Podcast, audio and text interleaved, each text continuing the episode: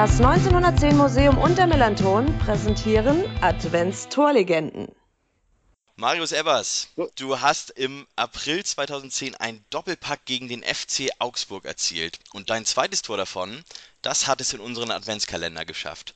Und jetzt beschreib okay. doch mal das Tor aus deiner Sicht. Ja, 2010 ist natürlich schon ein paar Jahre her, ähm, aber grundsätzlich kann ich mich relativ gut an das Spiel im Ganzen auch erinnern weil es halt ein sehr wichtiges Spiel war in der Saison äh, gegen, gegen Augsburg, einen direkten Mitkonkurrenten um den Aufstieg. Äh, und ich habe es, glaube ich, auch schon mal in irgendwelchen anderen Interviews gesagt. Das ist tatsächlich das Spiel, wo mir im Nachgang am meisten die Gänsehaut, äh, ja, wie sagt man, Gänsehaut entsteht. Ähm, weil das war, ich kann mich an das erste Tor von Matze Lehmann erinnern. Es war 1 zu 0 Führung und ich glaube, so ist das Stadion in, in meiner Zeit noch nie explodiert wie bei diesem Tor. Äh, und ich kann mich auch noch im Nachgang an den Kommentar von, von Bushi äh, erinnern, der das, glaube ich, damals, ich weiß nicht, war es noch DSF, keine Ahnung, der gesagt hat, äh, irgendwie so von wegen, jetzt müssten sie mal hier sein, die ganze Tribüne wackelt und bebt. Und deswegen kann ich mich noch relativ gut an dieses ganze Spiel erinnern. Natürlich aber auch äh, wegen meiner zwei Tore. Ja, und das zweite Tor äh, stand, glaube ich, 2-0. Genau, das war das äh, Tor zum 3-0. Ja, so hundertprozentig weiß ich nicht mehr. Ich glaube, Rufen Hennings kriege bei einer, bei einer Umschalt, bei einer Kontersituation kriege ich den Ball im Mittelfeld relativ zentral und ich mache so ein bisschen den Weg nach außen. Äh, und Ruben spielt mir im Lauf und ja, ich komme dann in, Zweikampf mit einem oder zwei Augsburger, das weiß ich nicht mehr, irgendwie so ein bisschen so mittendurch und äh, ja, dann so mit, mit rechts irgendwie, glaube ich, halb hoch links in die Ecke mehr oder weniger gechippt.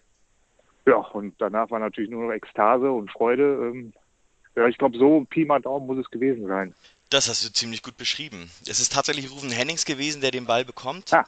Der schiebt den ja. auch von der halblinken Seite auf halb rechts raus und du sagst es genau richtig, du ziehst da auch nach rechts raus, machst den Raum da auf und hast dann aber nicht einen Augsburger gegen dich, sondern zwei und lässt dann, bist dann sozusagen am rechten Strafraumeck und machst dann etwas, für das dich ähm, ja viele Amateurfußballer beneiden, weil du es konntest. Du hast dir ähm, den Ball von rechts auf den linken Fuß gelegt, im Grunde in einer Bewegung und dabei bist du durch beide Augsburger Spieler durchgekommen, hast dann den Torwart vor dir und dann schippst du den Ball mit dem rechten Fuß rüber und legst ihn da links ins Eck.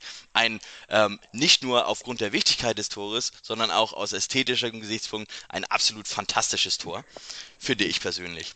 Und du hast es auch gesagt, das Aufeinandertreffen, das war damals ein echtes Topspiel. Ihr habt beide um den Aufstieg gespielt, Augsburg und ihr, und es fand am Montag statt.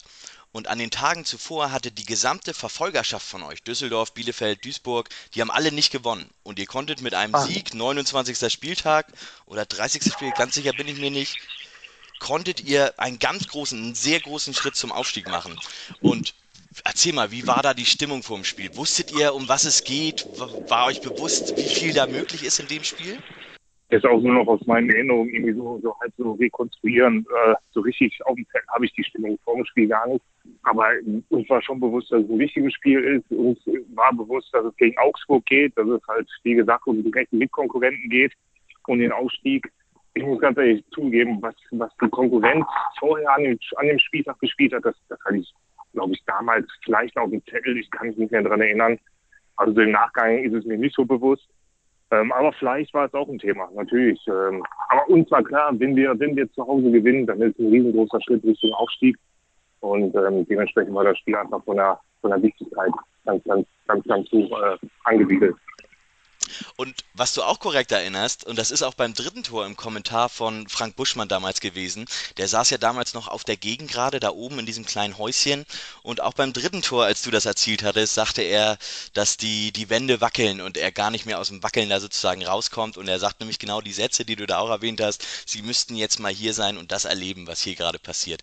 Ich habe das damals im Stadion auch erlebt und es ist genau so, wie du auch gesagt hast, das 1-0 und allgemein dieses ganze Spiel war Ekstase pur, weil wir alle wussten, da geht es um so viel und jetzt seid ihr diesen einen Schritt gegangen und dann äh, seid ihr auch wenige Wochen später aufgestiegen. Du hast insgesamt 20 Tore in der Saison erzielt. Ähm, so viel hast du nie wieder erzielt in einer Saison, zumindest im Profibereich. Würdest du das rückblickend als dein Peak, als deine beste Zeit bezeichnen? Ja, definitiv.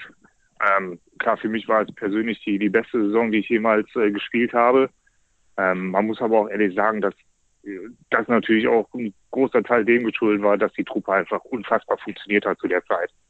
Ähm, wir hatten ja eine Truppe, die über Jahre gewachsen ist und dann Neuzugänge dazu bekommen. Wenn ich, wie gesagt, an Matze Lehmann denke, wenn ich an Max Kruse denke, ähm, also das, das hat einfach von vorne bis hinten gepasst mit der Mannschaft. Und ich habe da natürlich als Stürmer auch total von profitiert, muss ich auch ganz klar sagen. Ähm, als Stürmer ist es halt so, dass du relativ groß abhängig bist von, von deinen Mitspielern. Äh, ich war jetzt nur mal kein Ronaldo oder kein Messi, der, der sich den Ball irgendwo hinten geschnappt hat und auch mal vielleicht drei, vier Spieler hat aussteigen lassen. Ähm, ich war natürlich immer so ein Spielertyp oder Stürmertyp, der vorne irgendwo auch auf die Bälle angewiesen war. Und das hat in dem Jahr einfach unfassbar gut funktioniert. Also nicht nur, nicht nur offensiv, also, sondern auch defensiv.